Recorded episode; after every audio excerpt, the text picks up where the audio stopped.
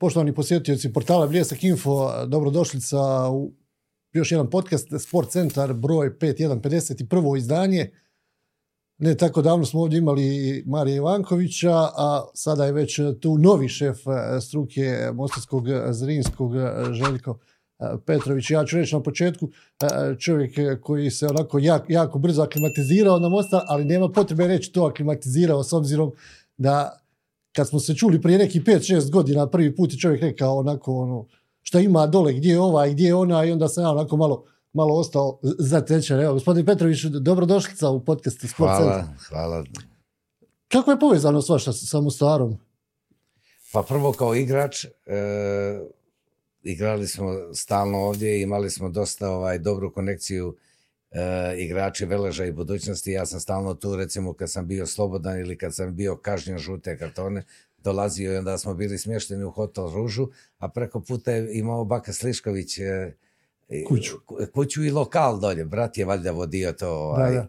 I, ovaj, I stalno smo tu sjedjeli i tako uvijek kad sam god imao vremena ja upalim auto i, i u Mostar.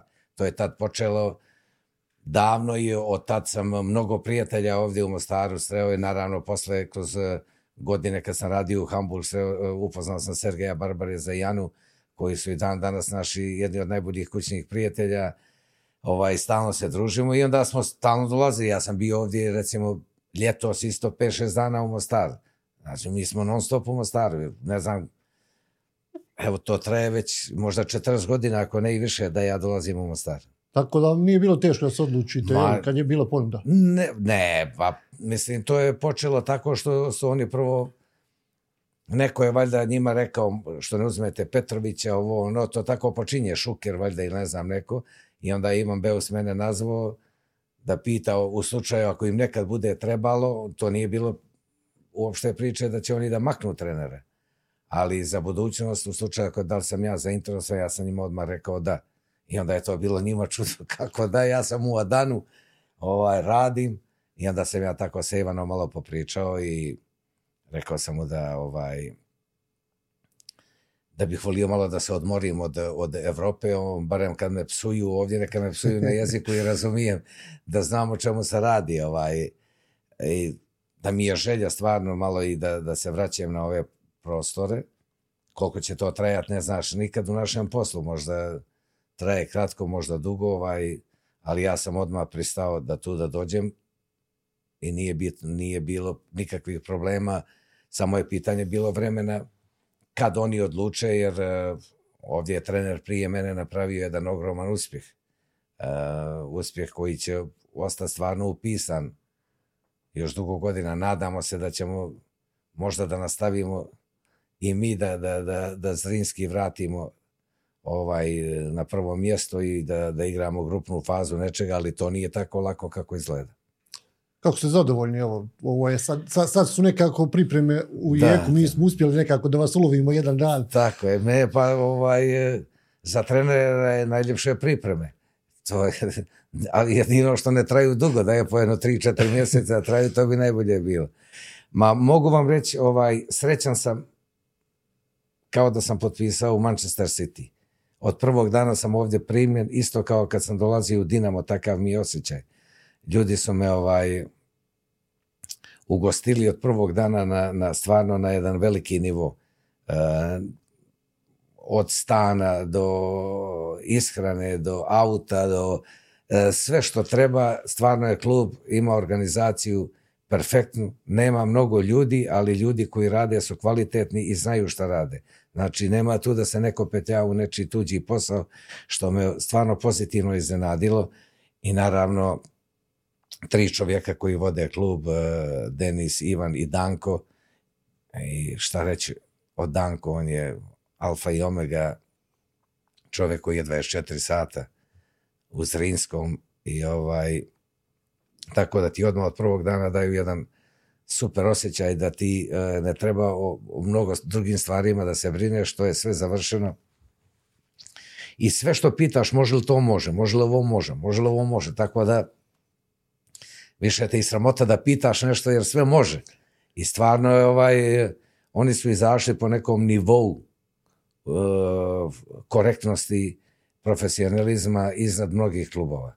I ovaj, ja sam to osjetio i na prvi razgovor i naravno ovaj, malo sam se i raspitao u slučaju da do toga dođe da bih mogao da donesem bržu odluku, ali nisam ja znao da će to da bude odmah tako brzo. Ja sam mislio možda na ljeto ili tako da možda će trener sam da ide, jer je napravio jedan ogroman uh, rezultat, pa sam se malo i raspitivao, ovaj, uh, nisam još na nikoga ne išao da je rekao jednu negativnu riječ za ove ljude koji rade u klubu i to je za mene bilo dovoljno da, da u slučaju da me hoće da prihvati. Ekipa, kako ste, kako ste zadovoljni? Nije Ma, bilo nekih pretjerano velikih uh, promjena, nešto malo jeste, jest. ali... Pa ne znamo, još, još neki dok, dan Dok ne počne, da, ali pravo, prva da, utakmica. I dok ne prođu prelazni rokovi, mi ne znamo ko će nama još, da li će neko otići, da li neće otići. Ovaj, e, tu smo mi ovaj, e, veoma jasni i, i slažemo se u svemu. Kad sjedemo nas trojica, četvorica, nekad moraš i sa bolom da pustiš nekoga zato što je u interesu kluba, jer mi smo svi ovdje za interes kluba. Tako da ne znamo dok se ne zatvori prolazni rok šta će se desiti, ali što se tiče ekipe, mogu slobodno da kažem, ja ne znam da li sam u 10, 12, 15 zemalja radio i toliko klubova, nisam još ne išao da jedna ekipa ovako radi i da su složni i da ovaj da nema žuganja, nema niko ništa da nešto, da nešto svugdje imaš nekoga nešto, ovdje nema stvarno ništa i ovaj, momci su čista desetka. Prije nego što ćete doći u Mostar, jel, bila je dana, a prije toga je bio Irak. Dobro, ako da. se kreni iz Iraka prema Mostaru, nekako logično da, da se negdje skrati malo. Jel? Pa lakše mi je bilo prvo do Adane, pa ono. Ma ne, ja sam ovaj radio u mnogo, mnogo klubova i u dosta zemalja sa velikim trenerima. Bio sam, ja mislim, 10 ili 11 puta isto sam trener. Imao sam ja i svoje neke uspjehe kao trener, ali spašavanje iz lige ili ulazak u Evropu. E, nisam nikad vodio klubove koji su mogli da budu prvi. Ali za mene i to uspjeh. Ako nekoga spasiš da ne ispane, to je jedan ogroman uspjeh. Radio sam u, u velike klubove, u velike lige, petice. Ovaj, ja se ja radim svugdje isto. Da li sam ja u BiH Premier ligi ili u Premier ligi Engleske, mene, kod mene to ne minja ništa. Jer i ovdje su linije iste, teren je isti, imamo markere, čunjeve, imamo sve što nam treba kao tamo. Naravno su tamo veće, veće, više te plaćaju, veći je nivo, ali što se tiče moje glave i ovaj načina rada, ja probam svugdje da, da radim pošteno, da danem sebe 100%, da sam 24-7 spreman za klub, za igrače, da bismo napravili rezultat, jer ja bih srećniji bio više da, da budem sa Zrinskim prvi nego ne znam sa nekom evropskom ekipom da nešto, da napravim neki uspjeh, jer e, mislim da naši gradovi ili zemlje ovdje na Balkanu zaslužuju to i više im je potrebnija sreća na nekom nivou nego tamo gdje su navikli na to, gdje, gdje je normalno, tako da nadam se da ćemo da vratimo Zrinski tamo gdje treba da bude, nije lako, ja počinjem iz minusa, jer e, ipak je lakše kad počnete prvenstvo, ovaj, svi su na nula bodova, mi počinjemo sa minus sedam, drugi dio prvenstva, mi ovaj, nadamo se da možemo da se vratimo, tako i treniramo, tako pričamo, tako se i ponašamo kao šampioni, e, način igre mislim da šampion treba da igra napadački, da ovaj ne igraš ti samo za sebe i za rezultate, tu ima i, i publika, jer ako nemamo publika, ako nemamo navijača, onda nema smisla ni, ni igrat. Zato je veoma važno i da oni budu zadovoljni posle utakmice. Da li ćeš izgubiti ili dobiti, tu je faktor sreće isto veoma bitan. Nekad možeš da ovaj da igraš fenomenalno, da, da, da izgubiš. Ja mislim, koliko sam pratio i čekirao i gledao da su jedina dva sporta, futbal i boks, gdje možeš da budeš 100% bolji, a da izgubiš. Jer u sve ostale sportove, ako si bolji, je nemoguće izgubiti. Jer ovdje možeš da promašiš dva penala, e, četiri šanse, zicere, ne znam kakve i da ti neko zabije iz kornera i izgubiš. Tako i u boksu, možda budeš puno, puno bolji jedan nokaut, doviđenja, a u sve ostale sportove ovaj, to nemoguće. Spremni smo na sve, ja sam spreman na ovaj izazov, ovaj, za mene je ovo stvarno isto i izazov da vidimo da li, da li možemo ovaj, da, da, da budemo prvaci, imamo kup, uh, sve je onako na, na jednom nivou, sad je samo do nas da probamo da, da napravimo nešto od ove sezone. Znate kakav je pritisak, vodili ste te klubove da. koji su se borili za opstanak, sad je ovdje isto pritisak, da. jel, vodite klub koji, koji želi ponovo da bude e, prvak. Da. Kako gledate na tu činjenicu? Je, je, li teži, je li veći pritisak kad radite u ekipi koja se borila za opstanak ili je ovaj pritisak? Pa veći se... je kad radite za opstanak, zato što ako klub ispane u drugu ligu, to te košta mnogo finansijski, gubiš u budžetu, mislim, pričam za zapad ne znam na Balkanu kako je, ali tamo se... Ovdje može klub da se e, raspadne. E, da, e, tako vidi, znači može i da se raspadne, tamo je isto 40-50% budžet ide dole. dole.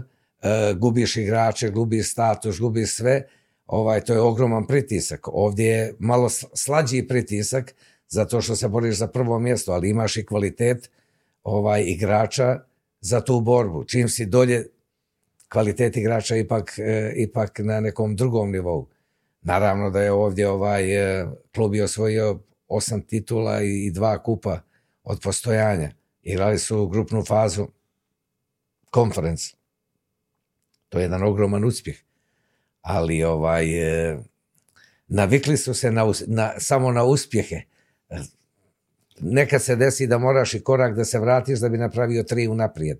E sad je tu pitanje ovaj da li ljudi prepoznaju rad, nekog trenera koji će im ta tri koraka naprijed ovaj, napraviti. E, ja ovdje sam došao sa intencijom da, da nešto napravim. Ja nisam došao da bih samo bio u Zrinskom i još jedan klub imao ovaj, u CV-u, u CV to mene ne interesuje. Ovaj, e, ja sam odbio dvije reprezentacije i klub u Belgiju zato što sam dao riječ Zrinskom. Znači, samo na riječ. Ovaj, ja mislim da to ljudi u klubu poštuju kao što i ja poštujem njih i stvarno respektujem uh, ovaj, njihovo zalaganje. Svi oni imaju jednog ogromnog udjela, ali mislim da Danko Šulenta što radi za ovaj klub da je malo, malo ljudi koji, koji, to, koji to rade i koji mogu to da rade. Ovaj, ja ću vam ispričati jednu anegdotu. Ja sam tu došao prije, prije Aston Ville prije Aston Ville da pogledam Aston Villu i Sarajevo i onda sam imao odmor nekoliko dana i onda sam se vratio petoga tu.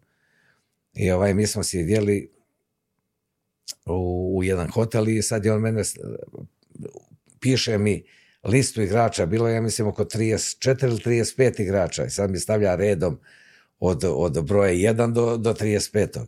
I pored svakog igrača on piše godište ja dođem kući, ja mislim ovaj, neke, neke ove mostarske fore, ono, znaš da me nešto, bo ja dođem kući i sad ja ukucavam u internet. Čudno mi da on može da potrefi godište svakog igrača.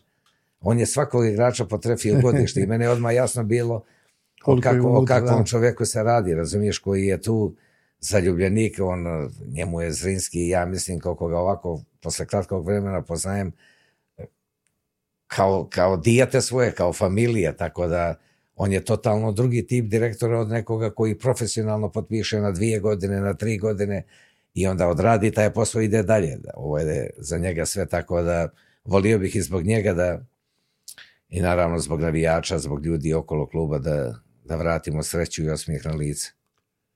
Malo ćemo se okrenuti, ja, i igračka i trenerska karijera da. poprilično bogata.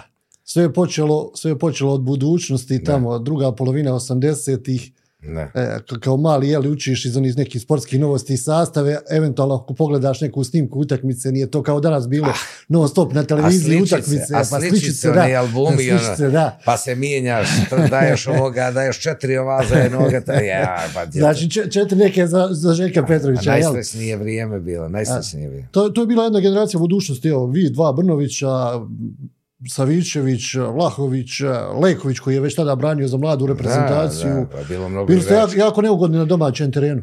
Jesmo, jesmo. A prvo, gledaj, tad je bilo drugo vrijeme, to je teško sad objašnjavati ovima mlađima i ja sam se umorio da objašnjavam.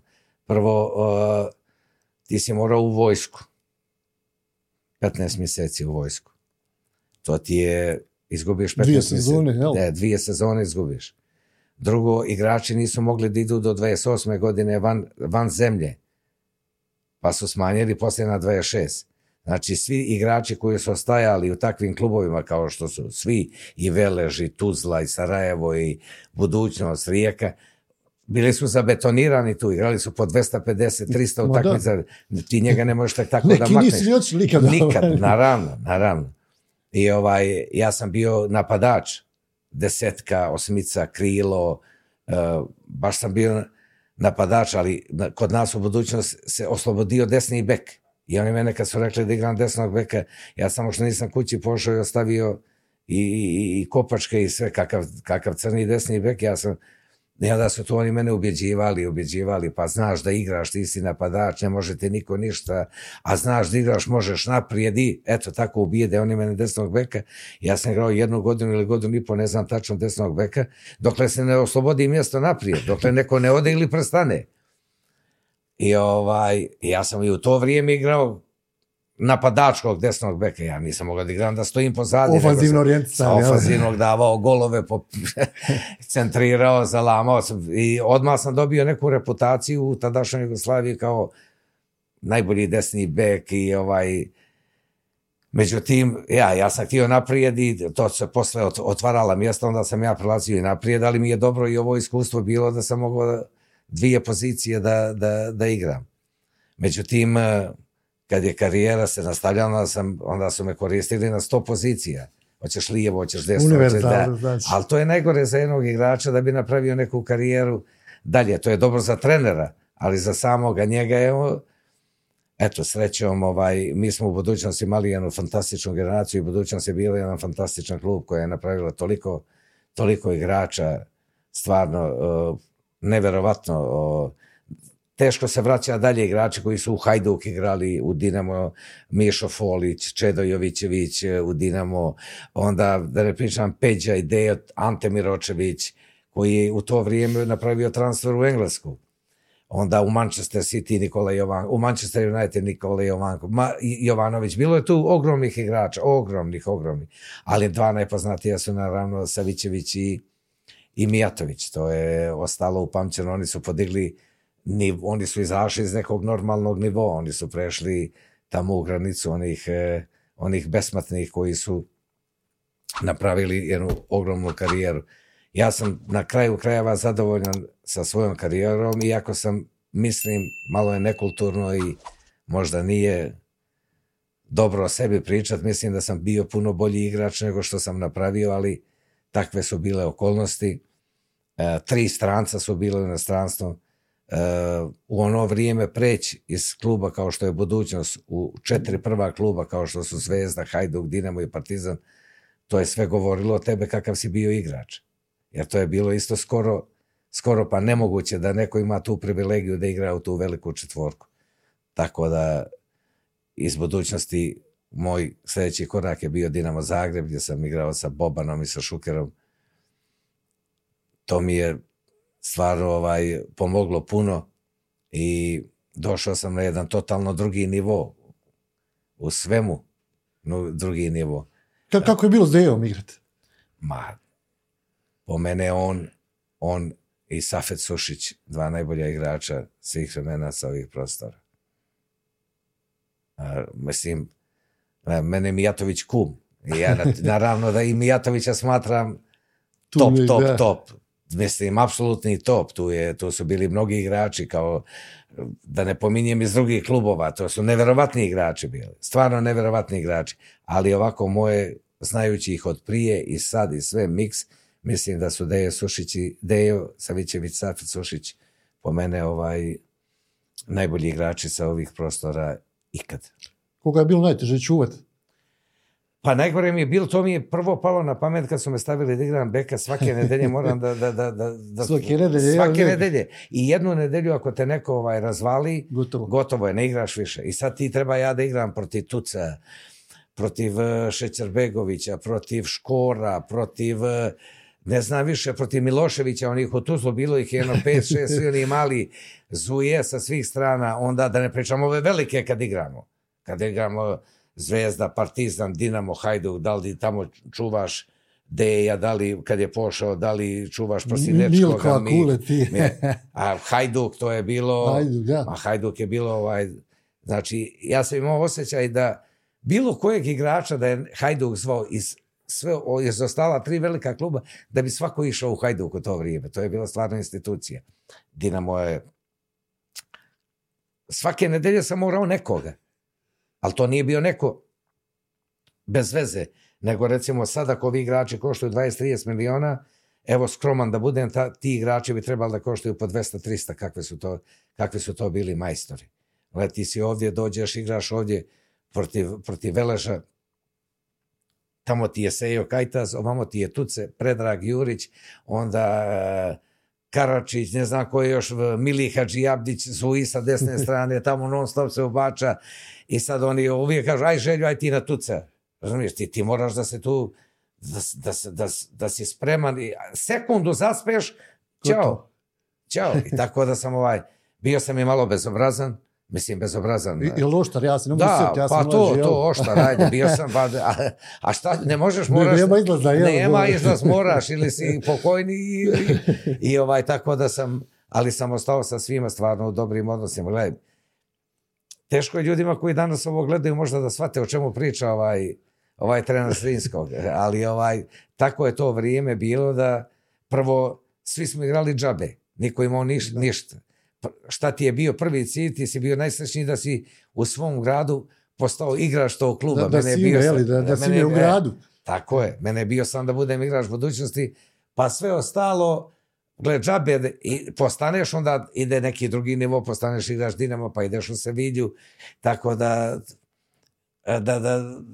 drago mi je da sam ostao stvarno sa svima i u svim gradovima i u, u sad ovim novim državama, uvijek sam zapamćen kao neko ko je svugdje dolazio, svugdje bio korektan, nikad ni jednu mrlju nisam ostavio iza sebe, ni u ono vrijeme, ni u ovo vrijeme.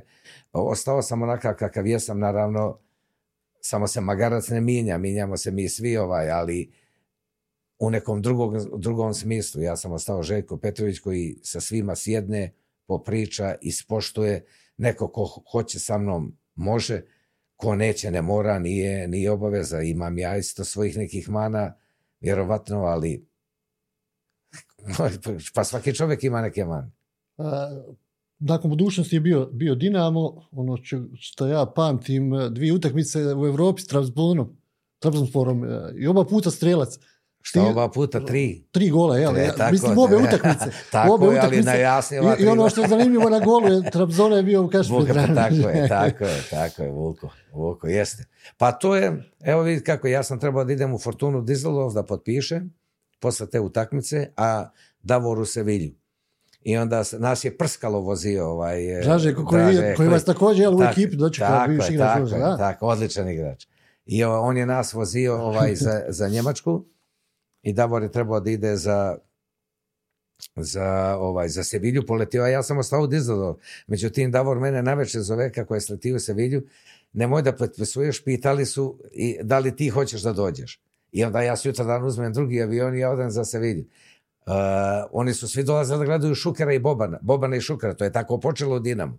Međutim, ja sam se nametnuo od prvog dana kao neko posle njih koji je stvarno igrao dobro i ja sam srce ostavljao na terenu u Maksimir, Ivan Maksimir.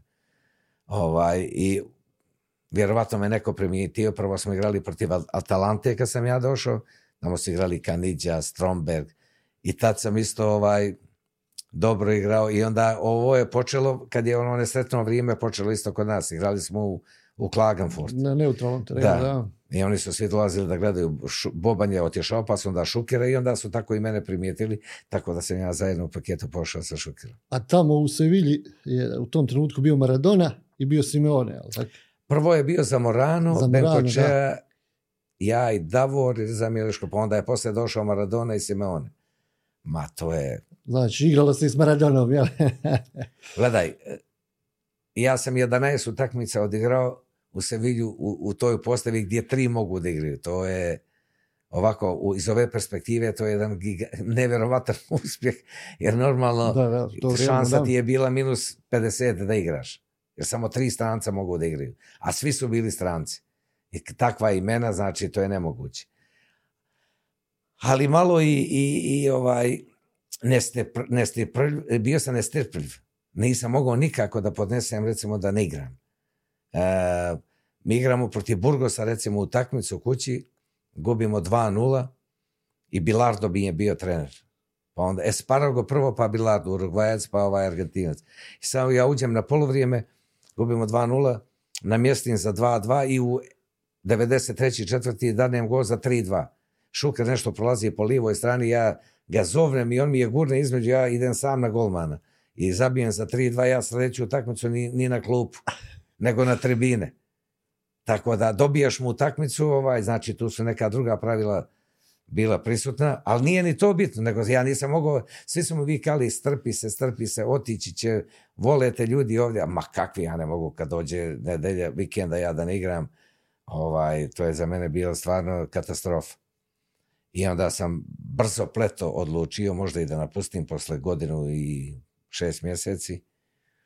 Tako da pošao sam u Holandiju gdje mi tata radi od 1970. I dan danas je tamo. Mislio sam da malo budem sa njim i da, da ostane možda godinu, dvije, pa onda dalje da idem i onda je tako. Ostao sam, došao sam i ostao sam do dan danas. Kako je bilo s Maradonom, jel? Je li, pa, je li bio glavni u slačionici? Ma, gledaj, to je, Ako on kaže ko će koliko trčati, ali kako ide? Ma ne, pa prvo... Znam da imao neki sukob sa Bilardom kad je napustio Sevilju. Ma do, da, ma dobro, će sukob sa njim, on, to, to, je, to su priče, priče, ne, to, znači, uh, kako, kako je vrućina i recimo Bilardo kaže u deset trening, on kaže šefe kakve deset na ovu vrućinu u sedam naveče, ok u sedam naveče, eto tako kako se on bojao od nekog. to je znači najveći majstor nad majstorima. Evo sad ću da vam kažem, recimo, na primjer, Rud Gullit koji je osvojio tri zlatne lopte, koji je svjetsko ime, ovaj, igračko, svjetsko ime ima. To je gigant u ovom našem sportu. Ja sam s njim radio u Feynord i on kaže, Željo, to je to, preko toga nema. Kaže, može svako, ne postoji preko Maradone. I to jeste tako, ne postoji preko njega. Njemu je svaka utakmica imala, sad svaku utakmicu da vratiš njegovu, možeš poseban film da napraviš o toj utakmici. On je bio i lider, i driblo, i golove, i vodio. Recimo, njegov slobodnjak iz, iz, iz koljena on šutira. To, to ne mogu možda jedan, dva igrača, ne znam da li ikad iko može. E, kad ti si skoro u 16 terac, slobodnjak ti je ili indirektan ili i ti preko zida da daš go to je to matematički je to teško te, teško izvest, razumiješ? Ali to znaju samo veliki igrači koji su igrali na velikom, na, na velikom nivou koliko je to teško. Uh, onda, kaže mi Gulit, koliko su se recimo spremali Ancelotti i Donadoni, kako da ga biju, da ga udar. Nisi ti njega mogao da zaostaviš. Ja. On u to vrijeme, recimo, Maradona igra u Napoli. U to vrijeme je Napoli Atletico Bilbao ili takav nivo on od njega napravi evropskog prvaka, prvaka, Prvak Italije, zato što su da, samo tri stranca mogli da igraju. A, a, a, a vamo u Milanu, Basne Rajkar, da, A tamo su Platini, ovaj, onaj, ovamo, tamo recimo, Klinsman, Mateus. E, recimo Ziko igra u Dinese, da, Ziko, da, koji da. je... Bijeli Pele, jel? Pa, e, Pele i Ziko se mjere, ne zna da, se da. to u pata pata ko je najbolji iz svih vremena u, u Brazilu. Znači, a sad, recimo, igra 15 stranaca u Manchester City i sad ti dođe neki tamo divljak što je odigrao slučajno Manchester City i kaže ti recimo... Ne, a, ne, neće u Udineze, neće. Ne, e, kažeš gdje on igrao Udine, mislim to je... A evo, spomenuli sam i Atalanta igrao Kanidža. Mislim sad da kažeš, jel, i sad je jaka Atalanta, ali Kanidža je Kanidža. Da, ali to je vrijeme je tad bilo, da, je, da si tri stranca, ti da odeš nek, da. da ti se mjesto otvori, da ti, da ti, da, I da si vrhunski. Moraš biti da vrhunski. Nema, gledaj, svi igrači sa naših prostora ovdje, koji su igrali u inostranstvu su bili najbolji ili jedni od najboljih u tom klubu. Znači vrhunski. E sad, ti vidiš što se sad dešava, milion igrača ide pola godine, mogu li na pozajmicu, mogu li ovo, mogli ono, zato što važe neka druga pravila sad, milijardu je menadžera, milijardu je ljudi koji svašta rade, kupuje se, prodaje se, daje ovoga, daje onoga. E, to tad nije bilo. To tad nije bilo, ovaj, morao si da budeš stvarno top i da te neko primijeti da ideš. Tako da ne treba trošiti energiju što je bilo jer teško je to, teško je Vratiti, to nemoguće. vratiti, Da. razumiješ? Nemoguće jer e, koliko je igrača bilo sa ovih prostora, u svakom klubu je bilo tri, četiri igrača koji ali glat, ne ono da, nego glat, glat mogu da igraju u najveće klubove sad u Evropu, sad. I ovaj, ja se stalno tu i svađam, prije je bilo lakše, prije je bilo ovo, nije tačno, prije je bilo teže. Prvo, igrao si protiv Libera, kad je Libero bio. Znači, sve treba da izriblaš, pa te još Libero čeka da i njega izriblaš. A većinom je Libero bio neki mozak ekipe koji je znao i da igra i da se brani. Sad, u ovoj, kad bi igrali oni igrači od prije sad, ovo četiri u liniju, pa oni bi se sprdali. Pele, uh, da ne pominjem tamo ove, ove ostale ove gigante koji su bili e, da li, ajde da ne idemo dalje, to su nepoznati igrači za ove mlađe, za ove mlađe ge- generacije. Ali oni bi, njima bi bilo pet puta lakše. Drugo, lopte. E, ja kad sam bio mlad, trebao sam loptu, kad kiša pane, nisam mogao da dobačim iz kornera. To je bila ona Adidas, ona, ona velika sa tačkama, on ima od kože. I onda se napuni vode, to je ona, ona je dva i pol kila teška. Kopačke, one debele. Sad ovi sa ovim loptama, oni šutiraju, ovo je, ovo je smiješno.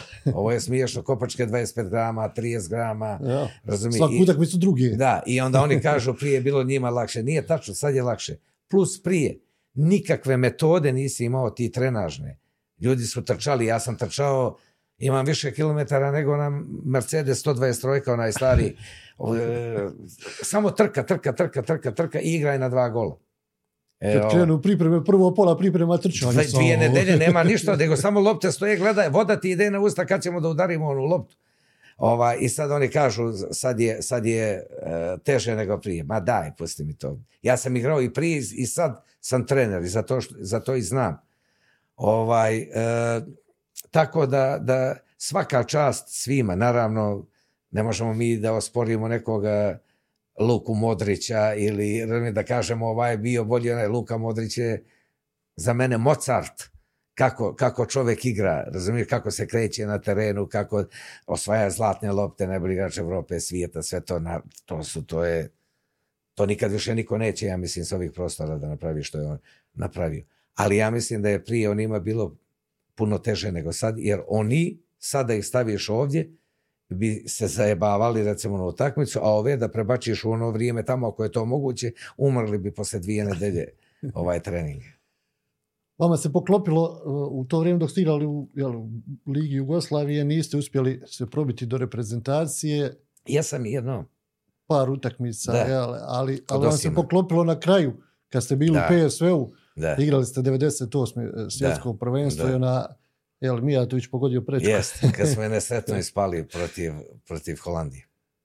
Vi ste Pa- tad bili igrač koji je to dobro poznavao Holandžane, Da. igrač PSV-a. Da. Pa dobro, gledaj, I to je bilo prva, u stvari, to je bio prvi nastup te Jugoslavije posle svih onih sankcija i svega na velikom takmičenju. Nije ih bilo na evropskom 96. to je 98. 98. Da. sam igrao kvalifikacije i Da, nije, i nije svjetsko. prvi, prvi mi je bio protiv Irana Da, na svetsko. Da, Ali da. prvo svetsko, prvo da, veliko da, mislim prvo veliko. Pa dobro, ja sam, gledaj, tu ima malo i mojih zasluga, jer e, a evo, nisam bio skroman, neću ni sad skroman, ja sam trebao da igram glat u reprezentaciji Jugoslavije, ali glat, ono, bez, bez ičega, bez, bez lažne skromnosti, trebao sam glat da igram po znanju i po kvalitetu koje sam imao. Teško je bilo igrati u onu Jugoslaviju, stvarno su bili igrači neverovatnog kalibra,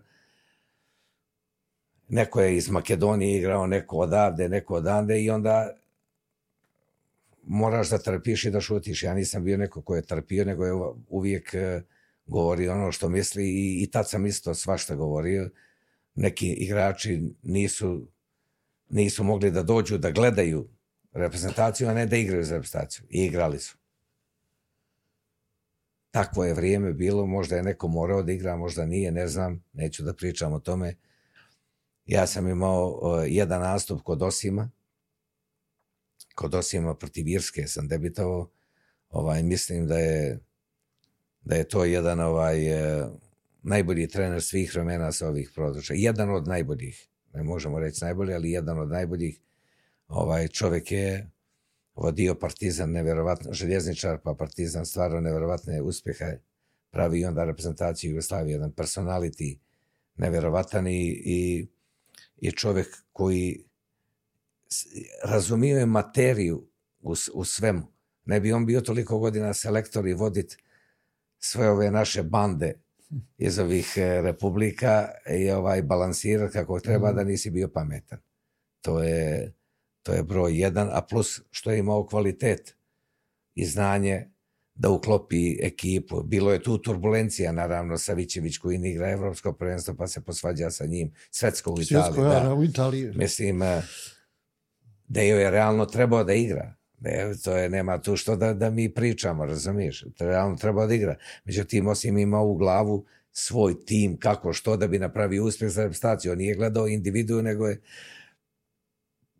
Ja sam stvarno trebao da igram u, u, u reprezentaciju, ali eto, da budem neskroman, desilo se to jednom i onda se posle raspala Jugoslavije i onda je ostala mala Jugoslavija i onda te 98. godine. Izgubio sam ja mnogo, možda 60-70 nastupa, ako ne više, zbog... Eh,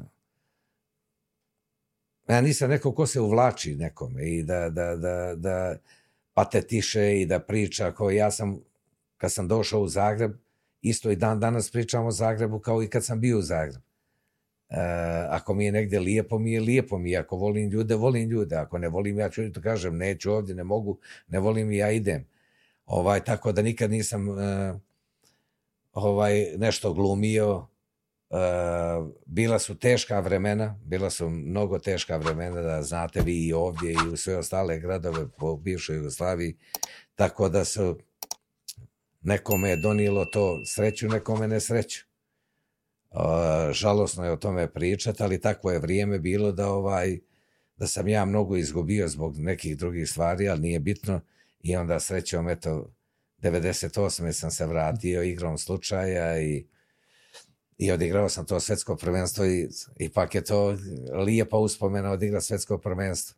Jedino što smo mi tipični Balkanci, igramo fenomenalno, super rezultate, uh, sve i onda razbiješ Njemce, vodiš 2-0 i onda zadnjih 15 minuta počinje ono gallery play, hoćeš kroz noge, hoćeš ovo, ne radiš ono što smo trebali da radimo i onda igraš 2-2 i zbog gol razlike ti u drugom krugu ideš, ideš na Holandiju na ja. umjesto da ideš tamo na nekog uh, slabijeg i da dođeš do četvrtfinala ili polufinala.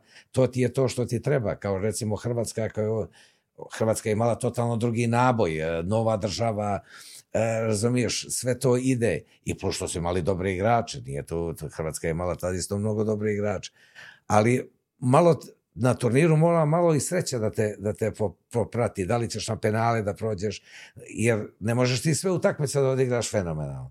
Ja sam bio u Južnu Afriku da gledam svetsko prvenstvo, recimo, kad je Španija osvojila ja sam uživo gledao Španija Paragvaj, to je znači to je never, nemoguće da je Paragvaj izgubio utakmicu recimo protiv njih i penal promaši sve i izgube 1:0 i Španci dalje osvoje do kraja do kraja to tako bude znači, to, pa to je tako uvijek moraš negdje neku prepreku pa, da pređeš. Pa u Francuskoj 98. Francuska protiv Paragvaja, ne znam, 120 minuta tako na zlatni gol, jeli, pa, pa i u polufinalu dva ono da, udarca, tiran, da, pa na kraju odu, odu do kraja. Ali dobro, takvim zemljama nije samo sreća, njih i gure, nego ja pričam o ovim našim, volio bi da, da što više naših ide dalje, jer, jer lako mi je za Francuze i za Njemce poguraći ih neko drugi ako se oni ne gure, nego nas nema ko da gura. Zato je uvijek bitno da sve reprezentacije sa ovih područja imaju neki uspjeh. Zašto bih ja navijao za Njemačku ili Francusku, ako su mi tu Slovenija, Bosna i Hercegovina, Hrvatska, Srbija, Crna Gora, pa draže mi je da su te reprezentacije da naprave uspjeh, nego tamo neki što već su, već ne znaju što da rade od bogatstva i od svega. Nama trebaju uspjesi da bi se struktura popravila, da bi djeca zavoljela taj sport i tako i tako. U kojem trenutku ste se odlučili da budete trener? Pa to je bilo kad sam se vratio iz Japana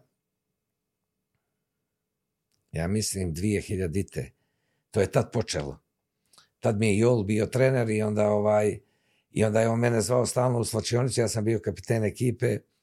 ono šta misliš, ovo šta misliš. Ja sam vidio one magnete, kako on ono... Ploča, tabla, šeta, ja, da, da. tabla šeta, pa ovo. I mene se to tako svidjelo, ja sam mislio to, to samo magnet, to je lako. Međutim, e, ovaj, e, trebalo se osuditi prvo školu da završiš. Ja mislim da sam ja možda jedini stranac koji je završio u Holandiju profil licencu. To je, mislim, ne možeš skoro da, da neće da te prime nikad kao stranca i ne može, jer e, ja pričam, pišem i čitam holandski, ali sa akcentom crnogorskim. Mhm.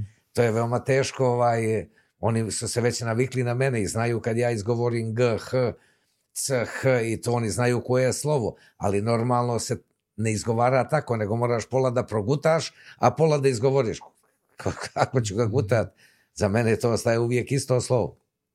Tako da sam ovaj počeo da vidim da li mi odgovara, onda sam počeo sa, za mlađe kategoriju da idem na licencu i onda sam bio kapiteni i tako sam stalno s njim i onda drugu godinu sam ovaj počeo, uh, htio sam da budem pomoćnik u U17, igrao sam, ja sam i dalje igrao, ali sam htio da budem pomoćnik da vidim ovaj kako to Pa, ide, da li da, mi da. odgovara, ne odgovara, da li ja to volim ili ne volim. I meni se to tako sviđalo da ovaj da ja nisam više htio da da, da, da propuštam, nego sam išao do kraja. Mislio sam da će teško biti za, za profil licencu.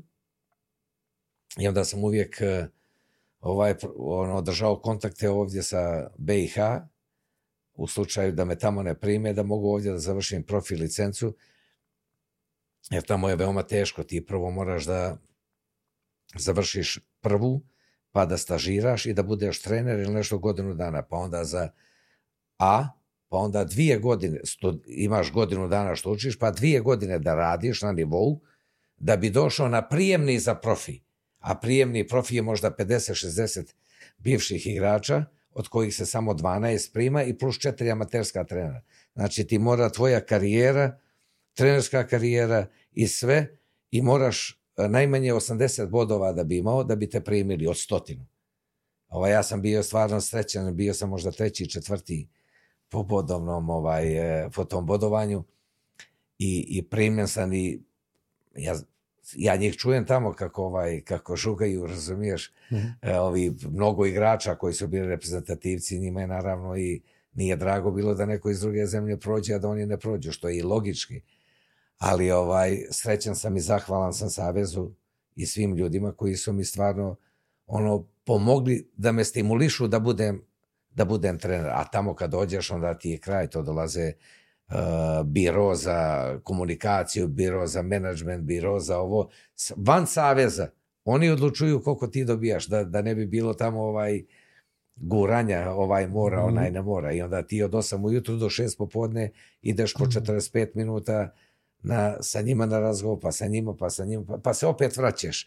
Pa opet, pa odmor, pa još jedan krug i onda na kraju odlučuju koliko uh, bodovno stanje i ako prođeš i tako da sam ovaj puno naučio u svemu, jer je to nije samo učenje taktika, nego je učenje komunikacija, rešavanje problema, e, strategija, kako vodiš.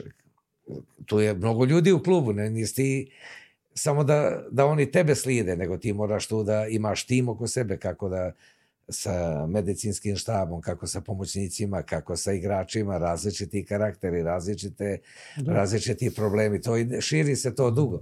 I onda moraš onda na kurseve, pa onda moraš da stažiraš. Ja sam bio recimo u Barcelonu, ovaj, morao sam da napravim skoro kao knjigu ovako o, o Barceloni, o njima, kako igraju, što igraju. Čitavu tu proceduru treba da prođeš i to je za nas koji smo čitavog živo, života igrali samo futbal e, veoma teško, jer mi nismo naučili bili da, Na knjigu, jel? da knjigu i da pišemo, razumiješ, i da sastavljaš. I onda sam morao tu, mučio sam se muka, ovaj, iz početka pogotovo, posle mi je bilo puno lakše. A, mi- miksali ste u trenerskoj karijeri, malo pomoćnik, malo samostalno, malo pomoćnik, malo samostalno. Kao pomoćnik Da. Gulitu, kao pomoćnik Hidiku, advokatu, Jolu, u stvari Jol, pa su Da, onda došli da. Hidik.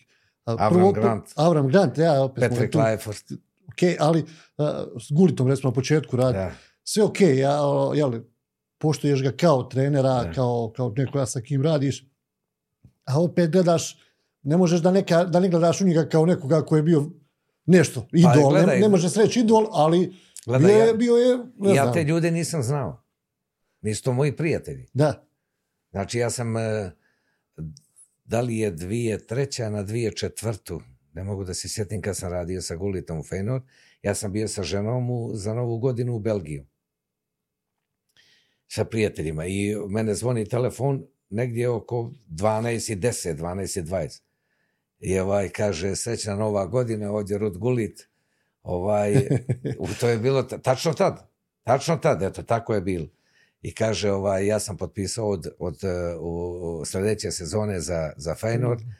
Ovaj, on je došao iz Engleske, on je bio u Englesku. on je već tamo radio da kao radio i igrač, tako i menadžer, pa došao. menadžer, da. I kaže, ovaj, svi mi savjetuju tebe da uzmem i ovaj, ja te pratim kao igrači, znam te sa televizije, jer sam ja mnogo radio na televiziju, evropska prvenstva, svetska je tako, gost u mnogo programa, da li bi bio moj pomoćnik? Pa kažem, ok, čujemo se sjutra i ja spuštim telefon i uzmem od žene telefon da okrenem ovaj isti broj, jer može biti neki radio program, znaš, prave ove... Da, za novu godinu neka da, prave smicalica, neke evo, smicalice i, to i, on, i, on, i, onda, i onda si gotov, onda čitavog života ostaješ na YouTube-u zabetoniran sa tim zajeban i onda ja ga okrenem sa tog broja i on kaže ono, me Rud Gulit, ono, sa Rud Gulitom, ja kažem, samo da provjerim ili je tačno, on kaže, siguran. joj, koji si ti banditi? A rekao, okle, znam, rekao, Da sam siguran, što da sam sigurno siguran, sigurno, možda je neko postavio kameru, pa da mi se smiju. I ja sam u njega stvarno ovaj, eh, zahvalan sam u čitavog života. Tako je, recimo, Avram Granta nikad u životu čoveka nisam vidio, zvao me da mu budem pomoćnik. Uh, Petra Klajforta nisam vidio, ja mislim, 30 godina, ako ne i više.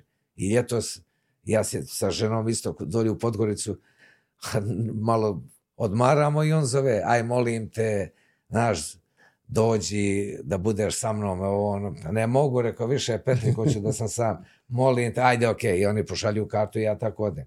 Tako da sam, a ogromno iskustvo je naravno raditi sa Dick advokatom i sa Hidinkom i Avram Grant u West Ham. Avram Grant je vodio Chelsea do finala Champions lige u Moskvu, Terry promaši penal Da, za osvajanje u- Champions lige. Pok- Posklizne se. E, to, poklizne se. e, e, Mislim, koji malar trebaš da se u životu, da se klizneš na zadnji penal i za tebe kao trenera da ne osvojiš Champions ligu. Sad je u Tako Africi, jel, Avram, jesi? Da. On je sad da, Zambija ili Zambija, znam gdje. prije par dana sam vidio utakmicu, ovaj, uh, uh, uh, Dick Jola, Martin Jol. Martin Jola, s njim ste radili također u HSV-u, U Hamburgu, da, u to- Hamburgu. To mi je bilo prvo iskustvo i mislim moja najveća greška u, u životu što sam pošao kao pomoćnik jer uh, a agent je već bilo dogovoreno da budem glavni, glavni trener.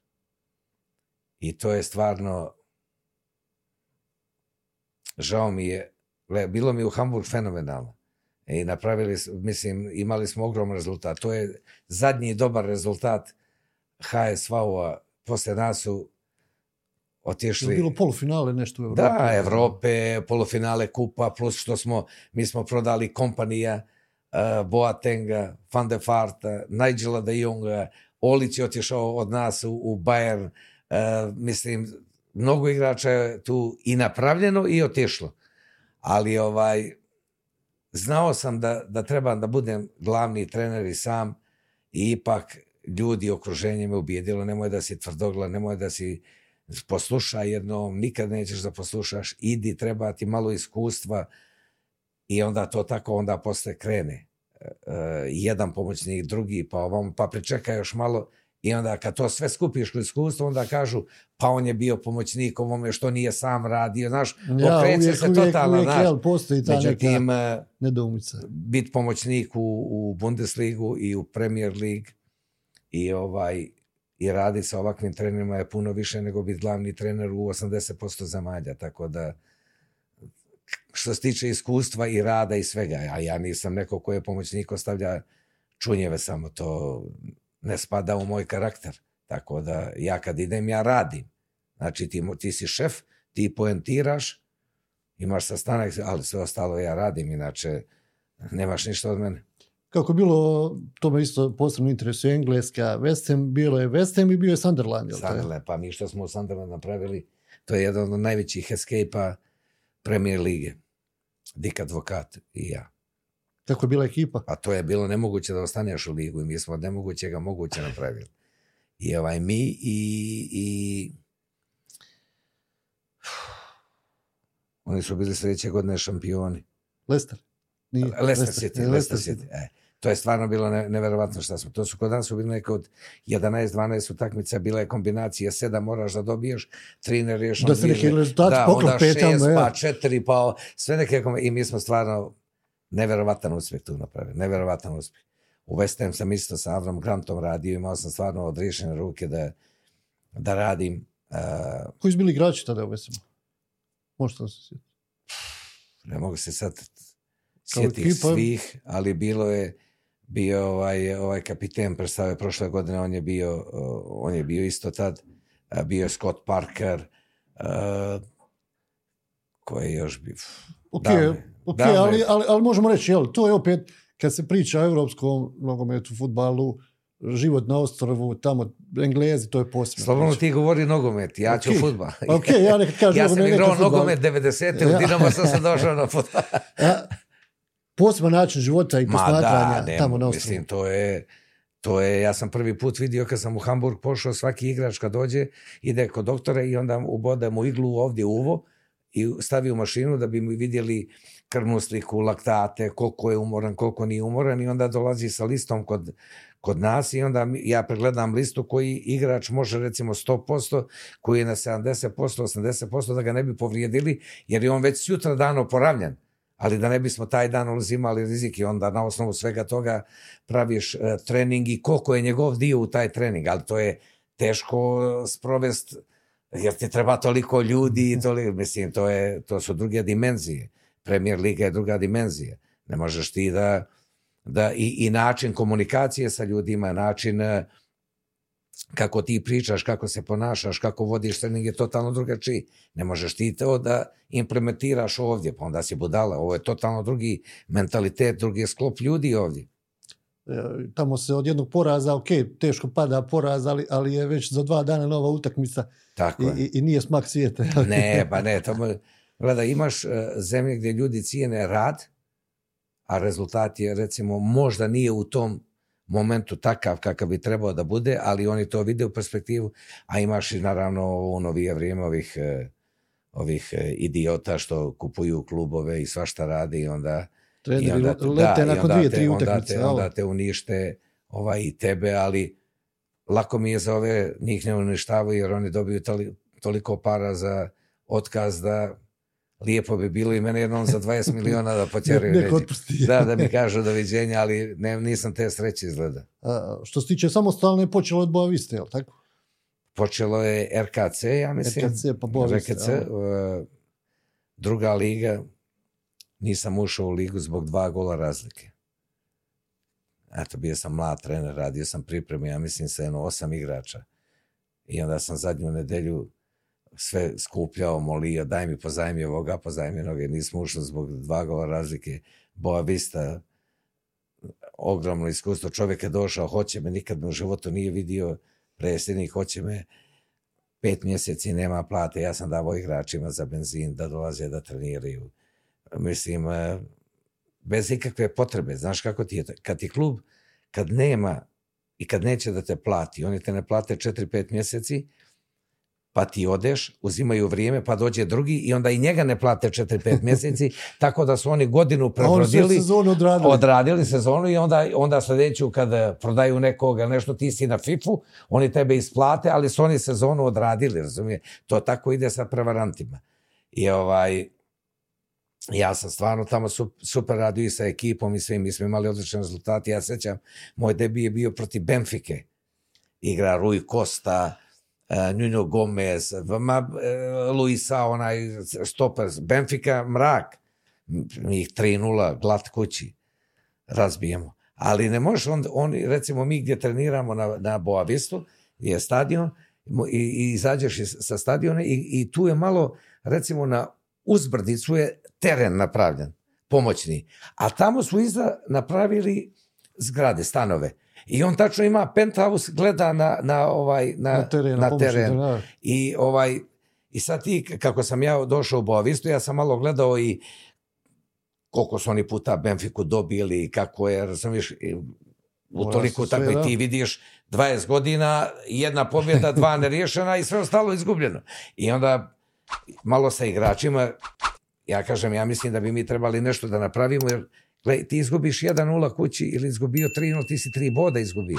Ma daj da nešto napravimo, da imamo šansu da ih dobijemo.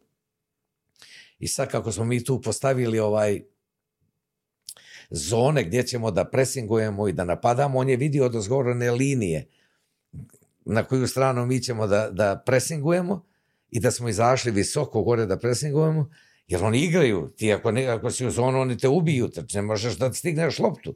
To je pap, pap, pap, pap, izlaze ti. I mi smo totalno drugačije uradili, da im ne, daj, ne damo da igraju, nego da, da udaraju dugu, dugu loptu. To nam je veća šansa da dođemo do lopte i onda ako imaš loptu, Možeš nešto napraviti. možeš nešto napraviš, veća je šansa i da šutiraš i da daš go- To je logika, ovaj, a bez lopte to svako može zatvori, dupliraj, tripliraj Pa ako ostane Pa ako 0-0, ostane aj, sve. jes. i ovaj i oni ga vide igrača, ali ja nemam pojma da je on tu. Znaš, i ovaj, mene kapiten kaže, šef, eno ga gore gleda, kaže, ovo ne voli on nikako, ono će ono, znaš, da se zatvori, da se pretvori. I ja kako sam izašao ovaj, sa treninga, on mene zove. I mi na ručak zajedno. I sad on polako, ono, šta misliš, kako ono, ja, rekao, "S- s- što je problem? Rekao, kod tebe problem ovo što ćemo mi. On kaže, Željko, ti ovaj, ne znaš ligu, to je opasno u Portugal, tako. Pa rekao, koliko ste ih vi puta to dobili na to neopasno zatvaranje. Razumiješ? I tu mi malo pričamo ovako. I on kaže, dobro, ajde radi šta hoćeš, bježi. Ne mogu s tobom da diskutujem, stalno imaš ono kontru u nekom, znaš. A ja se ne svađam, nego mu samo postavim pitanje. Ali oni hoće da su uvijek u pravu. I onda je teško kad je neko drugi u pravu sa takvim ljudima. I mi 3-0 dobijemo, ovaj, to mi je ostalo kao da sam juče igrao. Tako da onda je Boa Vista, onda je bilo dosta, dosta ovaj drugih klubova, ali nekad sam i griješio zbog prijateljstva. Jer zove te neki prijatelj, kaže, aj molim te dođi pola godine da mi pomogneš da strukturu ili da uđemo, da ostanemo u ligu, onaj uzimaš nevjerovatan rizik, ali ne uzimam rizik da se obogatim. Kad ideš u Saudijsku Arabiju, ti znaš da to može da traje mjesec, dva, tri, ali ideš Za razliku od Zaprešića. Da, ja. tako je, tako je. Na primjer, u Zaprešić ideš zbog prijatelja, e, nemamo ni čunjeve, nismo imali ni magnete. Nemaš četiri flomastera sa ona, onaj bord da napišeš, razumiješ, od toga smo počeli. I onda kažu igra prvu HNL. Mislim, to je prvo sramota koja je vodio taj klub i kako su vodili taj klub. U tom momentu, prije Da, da. toga, ne znam, ali u tom momentu to je stvarno tragično, ali neću o tome da pričam. Ovaj, I tamo mi je i tamo mi je bilo prelijepo raditi sa tim sa igračima i, i ovaj, napravili smo jednu fenomenalnu atmosferu, tako da gledaj, ja sam sad došao u Zrinski ti u Holandiju, u Njemačku, u Englesku vidi ljudi što me znaju isto kažu što, gdje ode tamo razumiješ, gdje ode tamo jer oni misle da Da. sam ja pošao ne, gdje ode tamo, tamo gdje sam srećan, gdje volim Vidite, možete i mene dati sad ne znam koji god hoćeš klub tamo, možda sam nesretan ovdje volim što to, đe- ne volim kad podcjenjuju, razumiješ? Ima zemalja koje su u koje su ljudi stvarno ono nadobudni, ono arogantni, misle da sve znaju, misle da ovo, razumiješ? I onda dođe jedan Zrinski, e, mi smo utrakt uveli u Ev- Evropa ligu, da advokate Da, i ja. to- sjećam se. Bili su 15. i kad smo ih preuzeli, završili smo, ušli smo u Evropu.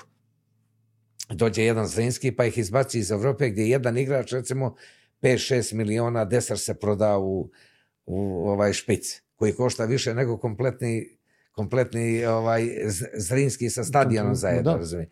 Pa onda jedan uh, AZ Alkmaar izgubi ovdje. Znači, ne treba podcjenjivati.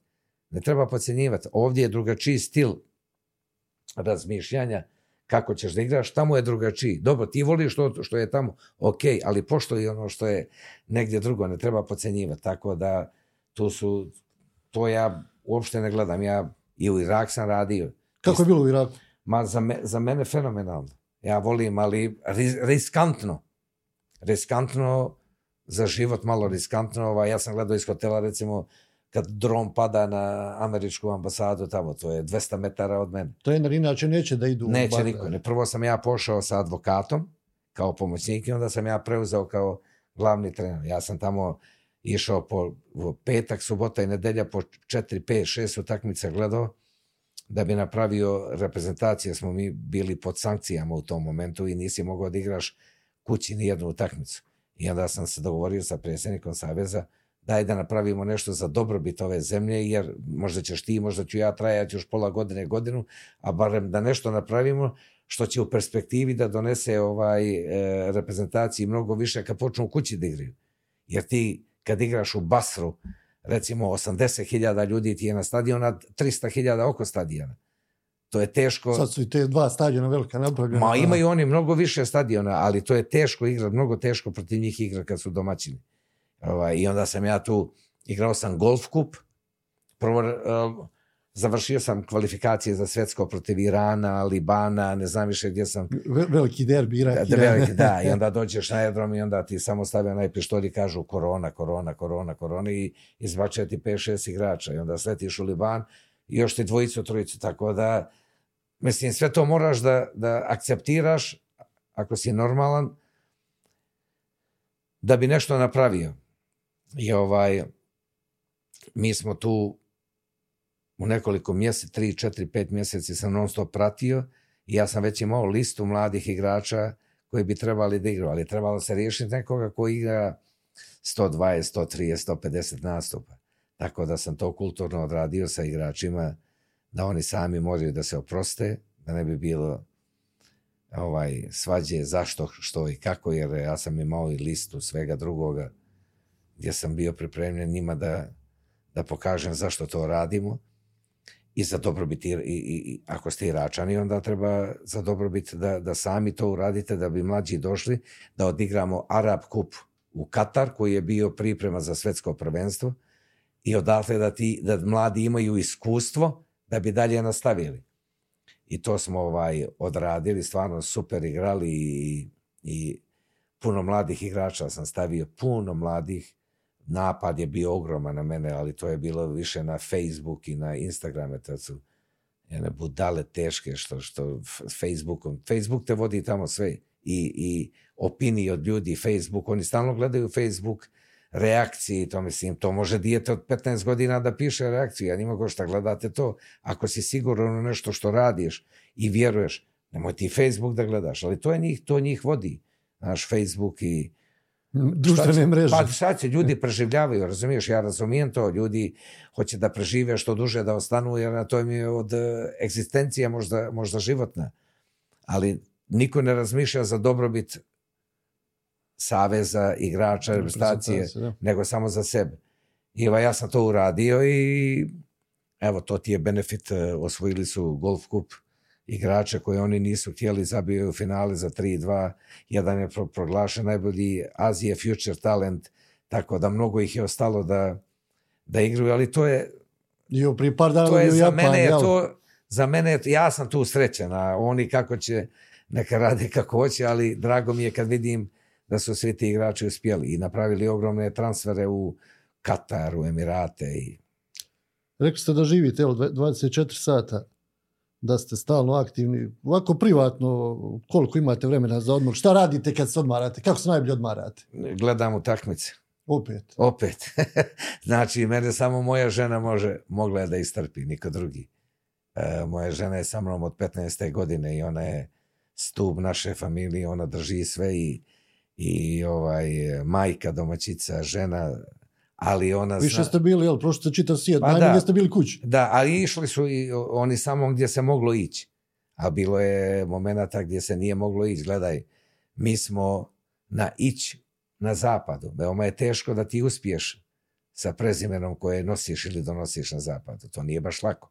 Ti možeš da dođeš do, do, da, da, da, da, da malo da ti glava izviri iz trave, ali ako ti puno izviri, kosilice rade, ne daju oni tebe da ti ti možda da, do, do nekog nivoa, ali čim krećeš gore, teško je, teško je napraviti nešto. Naravno ima iz, iz, izuzetaka. Ja sam možda za neke sa naših prostora napravio puno, zato što kažu šta on priča, on je radio tamo, tamo, tamo i tamo. Ali to nije što sam ja htio i što sam mogao, nego sam dosta puta neprisiljen, nego da ne bih karijeru propastio radio i pristajao da radim neke poslove da bi bio in što bi ovi mladi rekli danas, da si, tako da, mislim, ja sam srećan, ali nijedna žena ne bi ovo istrpjela što je, što je Lidija istrpjela, jer mi smo od 15 godina zajedno. Mi smo, ja se ne znam, 38 godina sam ja u braku, ja mislim, ili 37 i 7 sam se zabavljao. Ja sam 44-5 godina sa svojom ženom. A, kako vi sa ovim mrežama, spomenuli ste to Facebook. Ma kakvi, to je katastrofa. Napravili su mi Instagram, kad sam bio u Irak, morao, morao sam od njih i sad to, ovaj, ima tamo neki prijatelj moj, ja mu dam i onda on stavlja slike i to će to da, pa ja kad bi gledao to ili komentare, onda da stvarno treba u ludnicu da, da, da ideš, jer ovaj naš posao, ako nisi spreman na kritiku, onda ne treba da radiš. I svako ima pravo da te pljuje. Nije problem. Ti dođeš na stadion, svako te pljuje, psuje, oni su kupili kartu da se isprazne, tamo nije to problem. Ali treba da si svjesan da ne može samo aplauz, mora da bude i kritike. Ali ja se vodim tim da ako radiš pošteno i znaš kako i zašto to radiš i da je klub isto ovaj, zadovoljan time što ti radiš, mislim da će na duže period da dođu rezultati. Kako se opustite od svih tih silnih utakmica? Pa teško, ima, ima li imalo teško, vremena za neko pa opuštanje? Teško, teško, teško ako, samo, ako ovo radim, stvarno, stvarno teško. Čim dođem kući, recimo, uh, to mi je rekao Arsene Wenger jednom kad sam išao tamo, ovaj, pazi što radiš, svjesno ili nesvjesno si ti 24 sata u tome i ako sjediš u restoran i jedeš, tebe u posvijesti je negdje ovdje da li će mi se oporaviti Barišić sutra u ponedeljak ili Slobo Jakovljević, da li će Brada doći zdrav, da li će e, e, Čorluka biti isto spreman od ponedeljka, razumiješ koliko god, to je tebe u posvijesti tu i onda praviš treninge sa njima, bez njih, hvali, ne hvali. Solucija mora biti soli, solucija, malih tako, milion, ja? e, eto, tako recimo ovdje se ovaj teže se opuštiti ovdje zato što si novi i trebaš još više da upoznaš ljude negdje gdje radiš dvije, tri godine, to je automatizam postao. Onda znaš, e, ali ja volim to, mene to ispunjava, ovaj, e, jedino mi je žao što sam možda i familiju zapustio, zapustio u tom smislu, da nisam ovaj, e, mnogo sa njima izlazio, igrao se i te stvari, jer sam bio igrač i mlad tata, onda posle postaješ trener, to donosi neke konsekvence veli ogromne. Ja sreće je što imam ženu koja, koja je sa mnom porasla i koja zna zašto mi to radimo i, i ja, ja se ne mogu promijeniti, džaba možeš li možeš mi sada čitavi ovaj grad da vodim da je moje, ja bih više volio da sam trener nego, nego, nego da mi daš neki biznis, ne znam kakav. Od svih ovih trenera sa kojima ste radili, ko je broj jedan? Pa za mene je Dik advokat, ovaj, neću da govorim po kvalitetu i to, to bi bilo nekulturno i, i, i nepošteno. Svako ima svoj kvalitet i s, uvijek je neko bliži ili po načinu razmišljanja ra, i radu i svemu, neko ti je ljudski bliži I, ovaj, I onda to neću da odvajam, ali definitivno moj futbalski tata je dik advokat, jer on gdje god ode, on i sad evo pošao u Korasao, on kaže, eto, ako hoćeš doći. Tako da, ovaj... to je onako poprilično atraktivno. Da, je, Korasao, da, odmor. Eh, od... U stvari većina igrača igra ako igra. Igra u Holandiju, da, da, da, da, vidiš i ti, i ti pratiš, a pitaš mene što radi. je, je li klavir bio tamo? Da, da, klavir bio. Ma mislim, to su sve neko je jak u ovome, neko u onome, ali uh, ima tu mnogo ovaj trekova koje sam ja naučio, ali za druge zemlje. Mislim da ponašanjem i vođenjem treninga i, i komunikacijom da ovdje treba da se vodim drugim stilom nego gdje, gdje treba tamo da foliraš i da lažeš i da muljaš zato što zapadnjaci traže nešto drugo. Ti ne možeš tamo kao što ja radim recimo ovdje, jer mislim ovo što je, ja pokušavam ovdje da radim, da to pripada nama i da je to tako ovdje. A tamo je to, to totalno drugi stil. Gospodin Petroviću, hvala vam lijepo na izvornom vremenu. Puno sreće u predstojećoj polusezoni, odnosno ovom periodu, jeli, kada krene, kada krene sezona, pratit ćemo, pa ćemo i opet komunicirati i družiti se. Ok, nema problema. Hvala i vam. Evo, poštovani posjetitelji portala Bljesak Info, jedan izuzetno zanimljiv, ugodan, otvoren prije svega i lagan jedan razgovor sa gospodinom Željkom Petrovićem. Imali ste prilike da ga upoznate ovako iz nekog drugog ugla, a naravno imat ćete prilike da ga upoznate i pored terena, uskoro, jel, narednog mjeseca starta taj drugi dio sezone u Premier Ligi Bosne i Hercegovine, pa ćete vidjeti jel, kako to radi e, Željko Petrović. Do narednog nekog druženja puno pozdrava.